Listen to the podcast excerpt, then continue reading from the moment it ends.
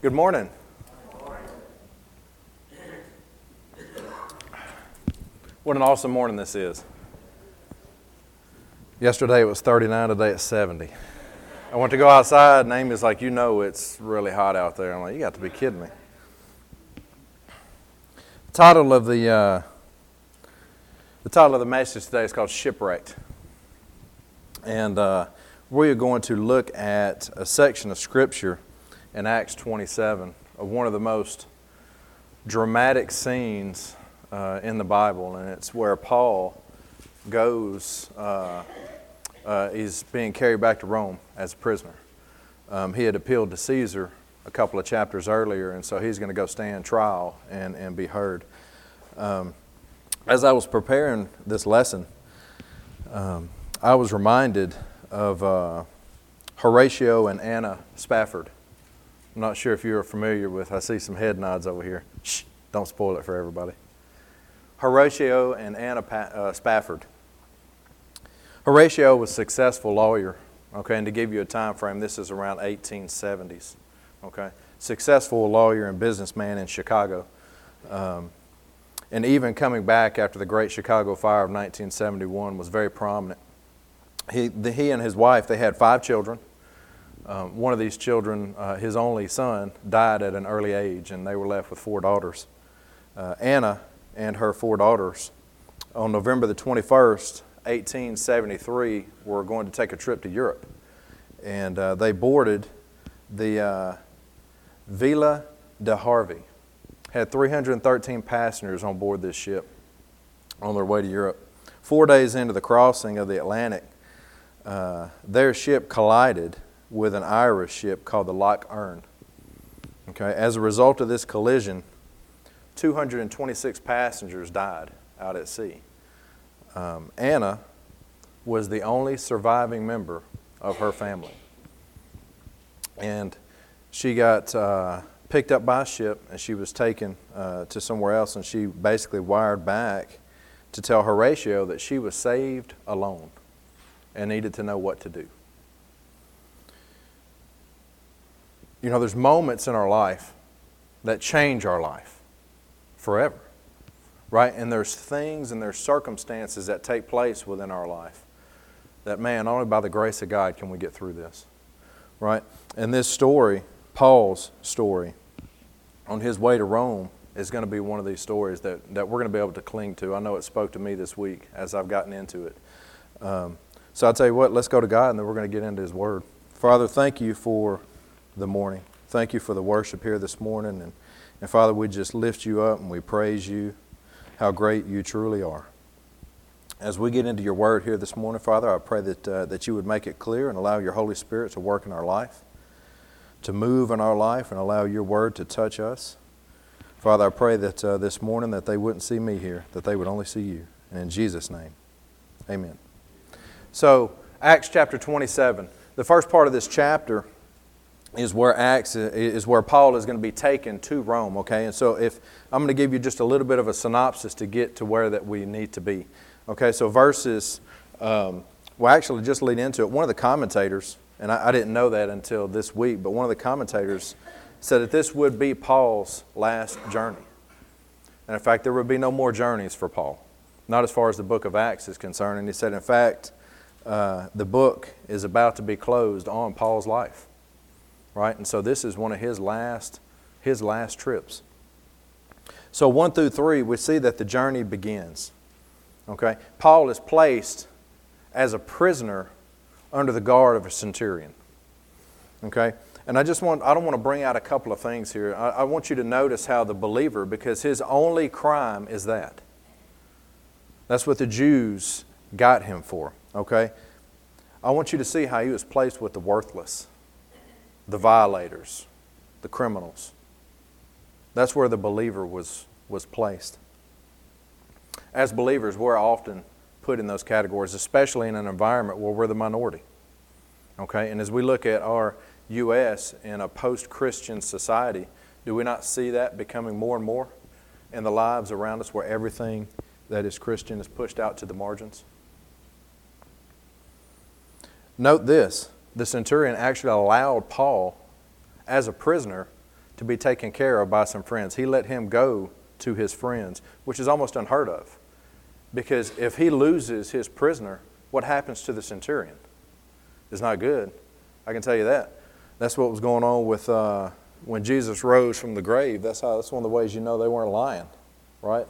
I mean, because they're going to be put to death for this thing, right? And so the fact that he's allowing Paul to go to his family speaks a lot about Paul and how he was as a prisoner, right? As we go through verses 4 through 12, okay, I want you to see the greed that's going to take place, that's going to allow this excursion to continue, because the weather is getting bad. They know what time of year it is. They know, and they don't need to continue. In fact, Paul, I want you to see this, God's insight through the Apostle Paul, and this is one of those, we think about prophesying, and a lot of times it's foretelling, not foretelling, right? And so you can prophesy into somebody's life, and you can tell them what God's Word and speak to some things like that. But here you see God actually reaching in advance. It's one of these times where he's going to use the Apostle Paul, and he's going to say some things that's going to happen here shortly, right, that hadn't come to pass yet. And he says, this is Apostle Paul in verse 10. He says, "Men, I can see that our voyage is going to be disastrous and bring great loss to ship and cargo and to our own lives also." And I want you to notice the worldly response. 11 and 12. "But the centurion, instead of listening to what Paul said, followed the advice of the pilot and the owner of the ship. Since the harbor was unsuitable to winter in, the majority decided that we should sail on, hoping to reach Phoenix and winter there. This was a harbor in Crete, facing both southwest and northwest." The harbor was unsuitable to stay in for them guys. They didn't have the creature comforts that they were looking for. Right? They wanted to sail on. "And also great loss to the cargo." So there's a monetary involvement here, right? And they are so focused in on not losing money. That's the ship captain's main priority, is the cargo, right? And then you have the centurions and his group that wanted to stay somewhere a little nicer, all right? So they disregard. And then what happens? I call it the deceptive calm. The deceptive calm. Because that's what, in fact, this is. It says when in verse 13, "When a gentle south wind began to blow, they saw their opportunity. So they weighed anchor and sailed along the shore of Crete." Okay, so that little nice little wind came in, that warm south wind. They know what time of year it is. This is a bunch of sailors. They're not ignorant here. They know what it is, and they felt that, right? And the thing that strikes me, that I'm reminded of, is James chapter 1, verse 13 through 15, about the temptation of sin. Because this speaks to that so clearly in my mind. It says, "When tempted, no one should say, 'God is tempting me,' for God cannot be tempted by evil, nor does He tempt anyone, but each person is tempted when they are dragged away by their own evil desire and enticed." Each person is dragged away when they are enticed in their own evil desire, okay? It says, "After desire has conceived, it gives birth to sin." It gives birth. Don't tell me that sin is not fun, right? Look at how many people are just going head over heels for this thing. You can't say it's not fun. In fact, here we're going to have a baby, right? It's going to be fun. I mean, that's what sin is going to do for us. But it says, when sin is fully grown, it gives birth to what? Death. Do you think these people, if they would have saw what was coming, if they would have listened to Paul, they'd have still took that journey? Of course not. Would we dive off in sin if we could see the end result of our actions a year from now? Would we get in that conversation with that other woman at work? Would we try that drug on the weekend? Would we do that if we could see the end result of what was coming? Would we do that in our own life? Probably not. Sin will always take you further than you want to go. It's going to keep you longer than you wanted to stay, and it's going to cost you way more than you ever wanted to pay. That's what sin does for you. And if you could just see, if you could take a moment and see the end result of sin, would you start? We're going to get to the storm. This starts in verse 14. Let me get turned open here. Before very long, a wind of hurricane force called the nor'easter swept down from the island. The ship was caught by the storm and could not head into the wind, so we gave into it and were driven along. As we passed to the lee of a small island called Cauda, we were hardly able to make the lifeboat secure, so the men hoisted it aboard. Then we passed ropes under the ship itself to hold it together. Their very ship is falling apart. Their ship. Because they were afraid they were run aground on the sandbars of Satyrus, they lowered the sea anchor and let the ship be driven along. So we took such a violent battering from the storm that the next day they began to throw the cargo overboard. So all of these things that we were saying is the reason why we want to go. We're willing to give up that stuff now. Right? The storm has gotten to the point where now they're throwing their cargo overboard. I don't need that stuff anymore. Why? Because I'm fixing to lose my life in this thing. Right? And so I'm going to throw my cargo overboard. On the third day, they threw the ship's tackle overboard with their own hands. When neither sun nor stars appeared for many days, the storm continued raging. We finally, listen to this, gave up all hope of being saved. We gave up all hope of being saved.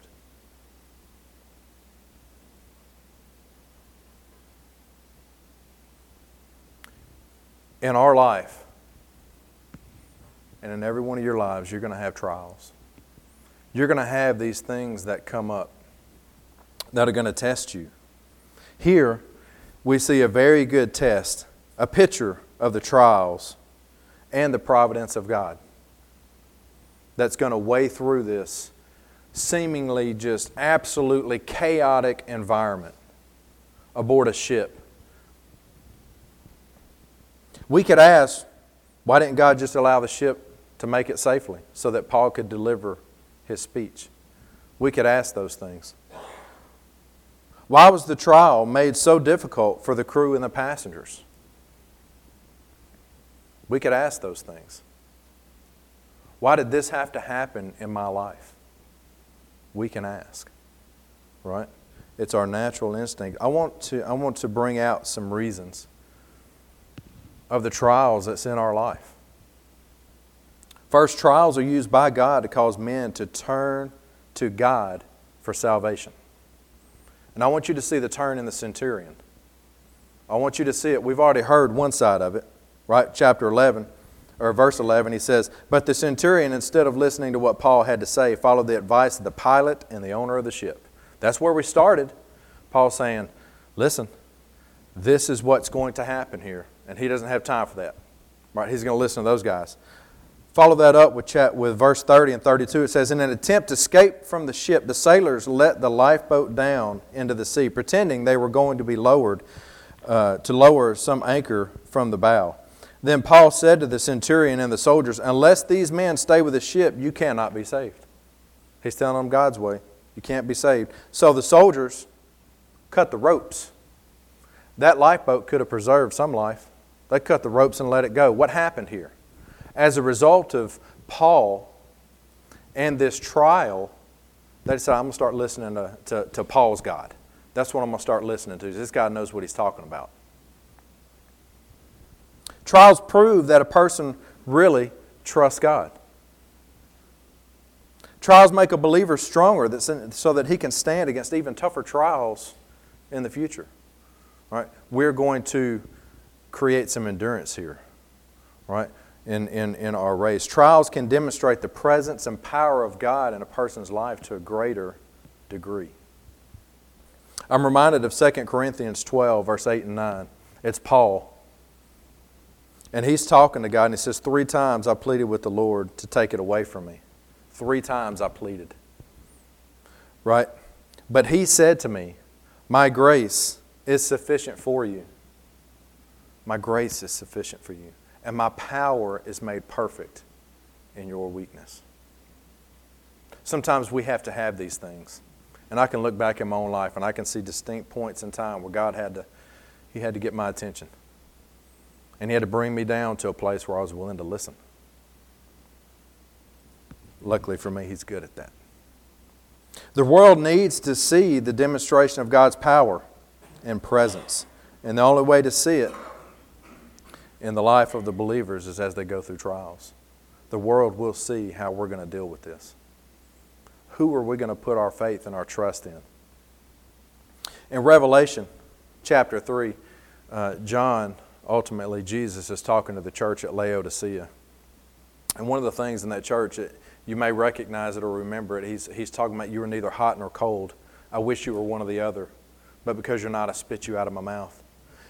A little bit down past that, he tells them in 17 and 18, it says, "You say I am rich, I have acquired wealth, and do not need a thing. But you do not realize that you are wretched. You're pitiful, you're poor, you're blind, you're naked. I counsel you to buy gold from me, refined in the fire, so that you can become rich, and white clothes to wear, so that you can cover your shameful nakedness, and put salve on your eyes so that you can see." I want you to buy gold from me, refined in fire. What does the fire do to the gold? It purifies the gold. That's how we get our carrots and things, is they take this gold and they're going to heat it up to about 2,000 degrees in the heat. And they're going to pull all the junk out of it and they're going to refine it to where it's 100%. That's where you get your 24-karat gold from.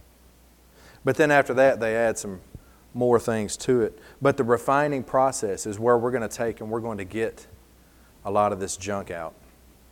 And I remember an analogy that I saw one time in our pastor. He had a vase here. He had two that was the same, and one of these vases was full of rocks, and he poured water in till it filled up, and the vase was full, right? And the only way to get more water into that vase was to take some of these rocks out, and we start going through these refining processes where God is just molding us into the person that he created us to be. Who do we trust in our trials? Do we trust in our own strength? Being in the army, being a police officer, that's easy for me to want to do that, to go trust in myself, to get things done. That's easy. But who do I trust when the rubber meets the road? Who do I trust in those moments? Do I try to just take it upon myself and get it done? Or am I going to trust God to lead me through these things? In 2 Timothy 4, 17 and 18, it says, "But the Lord stood at my side and gave me strength, so that through me the message might be fully proclaimed, that all the Gentiles might hear it. And I was delivered from the lion's mouth. The Lord will rescue me from every evil attack and bring me safely to His heavenly kingdom.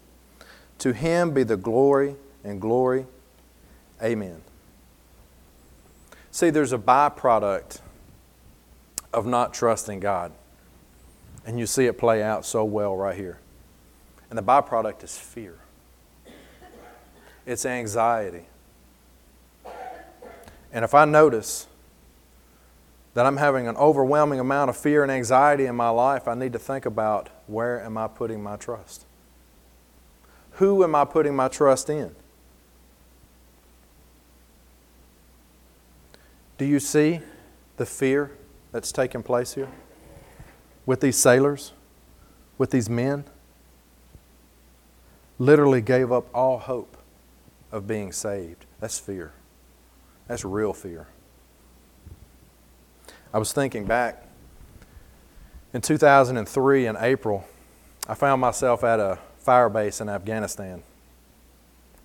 And our first, maybe our second night, first or second, it was really close. It was our squad, and there was a squad of Special Forces and Civil Affairs guys there, and they're like, that was it. And we're in the middle of nowhere. And we started getting shelled. And the first one, when it came in, it hit, and it was really, really loud. And I sat up in my cot, and my captain, he sat up, and we're both confused. This was our first attack in country. I was 22 years old. I was a sergeant at the time, but, training for something and then being in something, that's two different things, right? And so we both sat up, and I'm looking at him, and he's looking at me, and we're right beside the Special Forces guys. And I remember asking him, like, "Are we getting hit?" And he's like, "I don't know." And so we listened for a minute. And like Special Forces guys, they weren't doing anything. They weren't shuffling around in the tent. We're like, okay, maybe that's not what we thought that was. And so I laid my head back down in the tent. And then the next one got like really close. And so undeniable, unmistakably, we're getting attacked. And so I jump up, throw the Kevlar on Special Forces. They're doing their thing at this point, right? So nobody's laying in their cots anymore. And so I throw on my Kevlar, my vest. I'm in my boxer shorts, and I got my boots on and my gun. And I'm running to where I got to get to, right? I mean, that's the scene of chaos is what that is. And so I'm running, and I got clotheslined in the process. But where the night vision attaches to the Kevlar, it got hung up on a rope, and it took me off my feet, which wound up being a good thing because, like, the place I was going to got blew up. And so I stand up, and, like, I see this big thing just take place in front of me. And I stand up. Well, I still got to go over there. And so I go over there, and I put my back on what's now just a pile of bricks. And I'm sitting there, and I remember this feeling that they're talking about right here, this absolutely hopeless feeling, because that's what I had, because everything around me was absolutely out of my control. I didn't know where the next one was going to hit. I didn't know what was going to happen, and I was absolutely terrified. And so the question is, in those moments,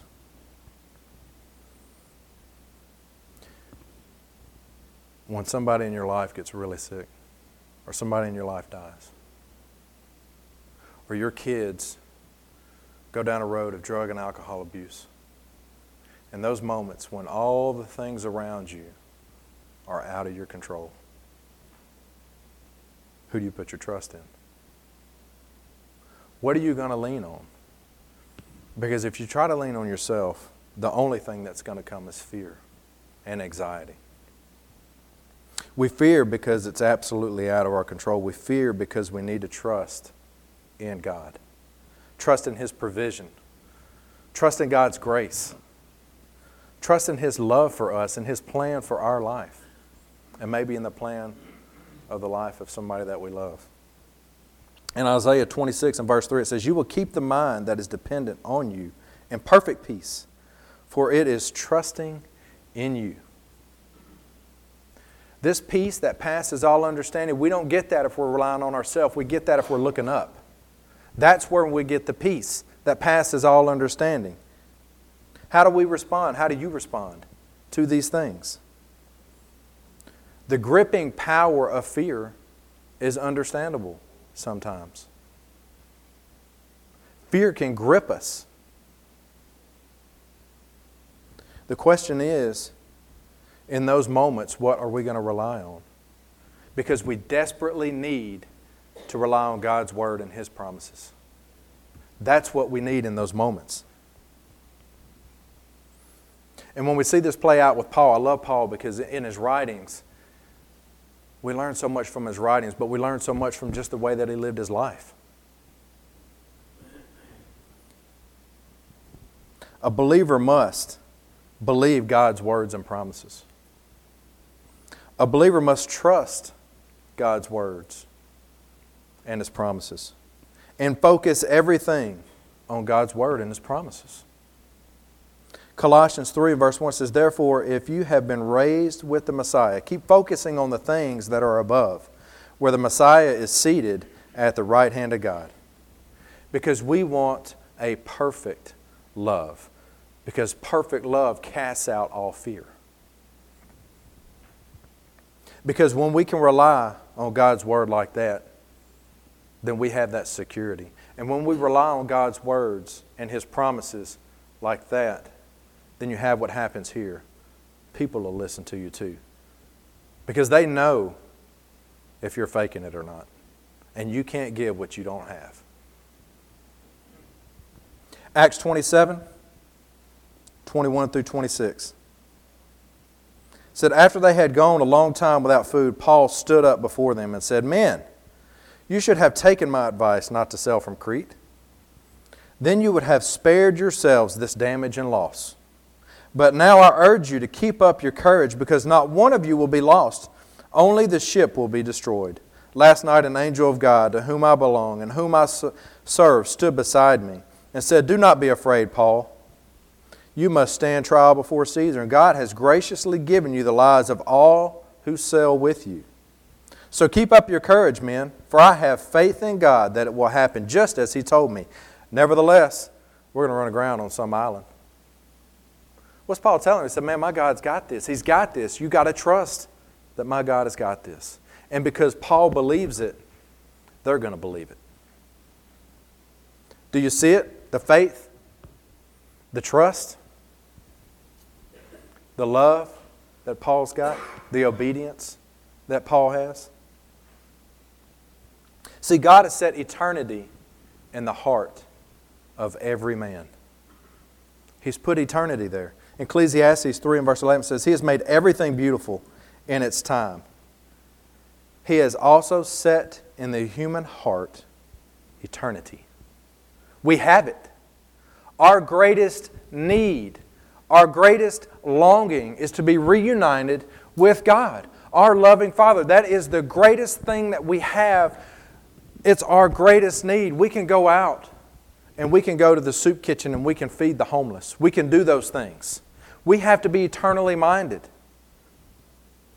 What would it profit a man to give him a bowl of soup and he goes to hell?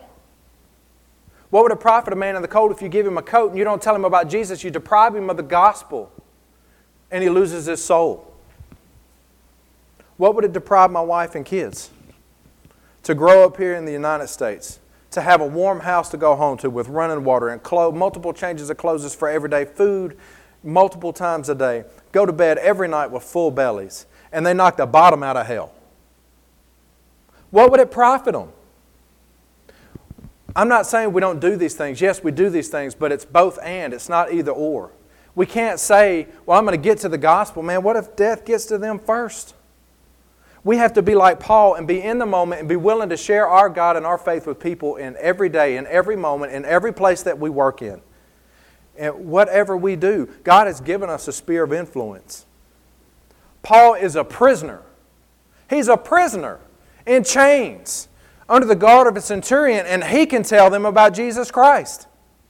He can tell them about his God. What is our excuse? What else do we have? The truth is that the only thing that matters is eternal things. In Revelation 20, it's called the Great White Throne Judgment. I'm not sure if you're familiar with it. I'm going to read you a piece of it. It says, Then I saw a great white throne, and him who was seated on it. The earth and the heavens fled from his presence, and there was no place for them. I saw the dead, great and small, standing before the throne, and the books were opened. Another book was opened, which is the book of life. The dead were judged according to what they had done, as was recorded in the books. The sea gave up the dead that were in it, and death and Hades gave up the dead that were in them, and each person was judged according to what they had done. Then death and Hades were thrown into the lake of fire. The lake of fire is the second death. Anyone, and this is what's important, anyone whose name was not found written in the book of life was found and thrown into the lake of fire. The only thing that counts is being counted among the people whose names is in the book of life. That's what we're here for. Our heart wants to do things for other people. We need to do things for other people. What I'm saying, we have to be eternally minded, just as Paul is eternally minded right here.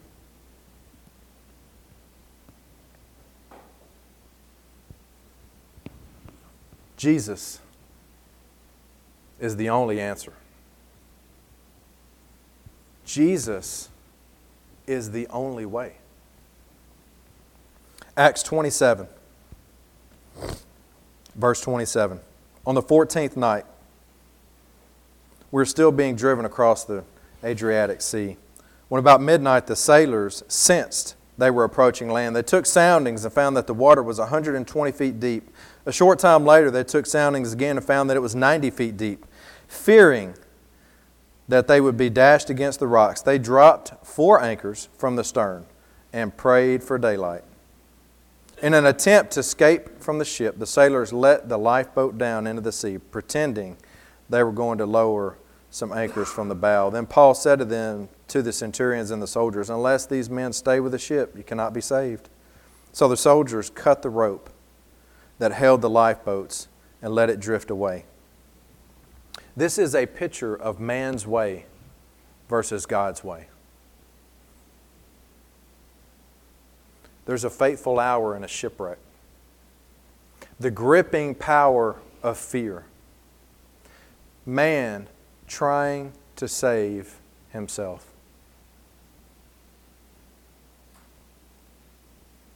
The way of God for saving men in this story was declared 3 times before they finally took heed. People have been plotting the way to save themselves since the beginning. We keep trying to do these things our way, but just as we see in this story, there is no other way but God's way. John 3:16 tells us, "For God so loved the world that He gave His only Son, one and only Son, that whoever believes in Him shall not perish, but have eternal life." In John 6:68, it says, "Simon Peter answered Him, said, 'Lord, to whom shall we go? You have the words of eternal life.'" John 8:23-24, it says, "But He continued, 'You are from below, I am from above. You are of this world, I am not of this world. I told you that you would die in your sins. If you do not believe that I am He, you will indeed die in your sins.'" John 14, "And Jesus answered, 'I am the way and the truth and the life, and no one comes to the Father except through me.'"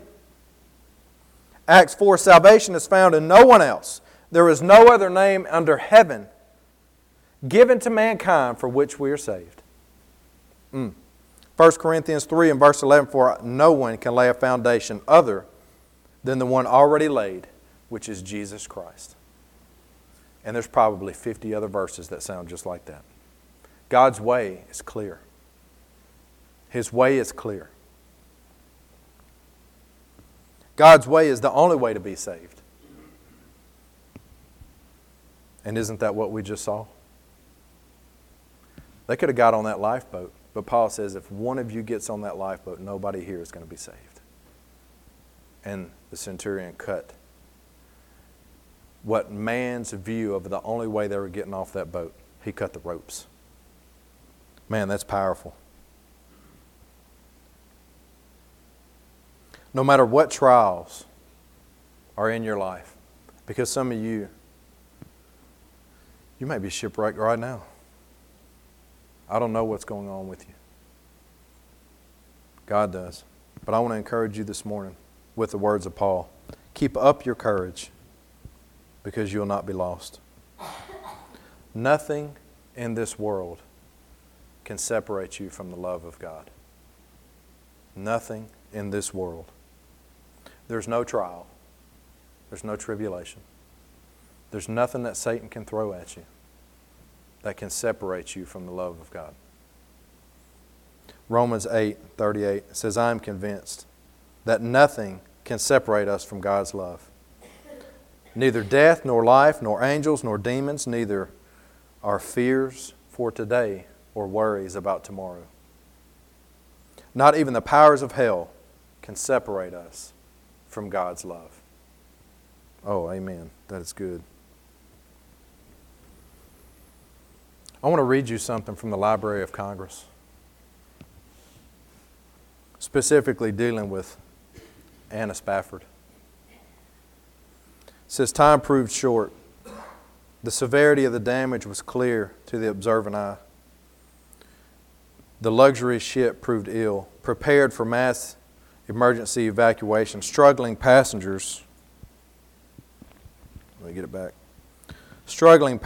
who tried to ready lifeboats for departure discovered that most were stuck fast, painted to the side of the deck. While crew members commandeered those that were available and took to sea, the Spafford girls stayed with Anna through the chaos. With Tanetta," that's her baby, "in her mother's arms, survivors later reported that Anna Spafford offered a calm voice to the adults hovered around her. As the vessel began to tip towards its side into the freezing depths, she calmly pronounced, "Don't be afraid. The sea is his, and he has made it." And the ship sank. Anna Spafford was caught with water. Tanetta was ripped from her arms. The three other girls did their best to persevere, but all would eventually die, except for Anna. In recalling the incident, Anna would later say that the shipwreck experienced and her miraculous survival marked an epiphany in her spiritual life. The Spaffords went forward with optimism and determination, and they proceeded into new paths in their faith, confident in their belief that their daughters had seen salvation at the grace of a merciful God. In the aftermath of the shipwreck, Horatio became beloved for the words of the hymn of consolation and faith. The name of the hymn is "It Is Well with My Soul." Bertha Spafford, a daughter that he would later have, said that he wrote the words to that hymn on his way to meet his wife. It's powerful what God can use out of the heart of a believer. And you don't get to have a test without a testimony. But I want to encourage you today that whatever's going on in your life, that you would lean into a loving Father who wants to walk with you, who wants to give you the grace that you need to make it through it. He'll meet you right where He's at, right where you're at. And I want you to trust in the plans that He has for your life. Let's go to God. Father, thank you for the morning, for your word. Thank you for the apostles, their examples, and just being able to lean in on parts of their life and apply those things to ours. Father, we love you. We want to put our faith and our trust in you and in the circumstances in our life, Father, that you've got this and that you're working in and through all of these things. Father, I just want to encourage everybody here this morning, Father, that they would seek you, that I would seek you, even through the hard things. It's in Jesus' name. Amen.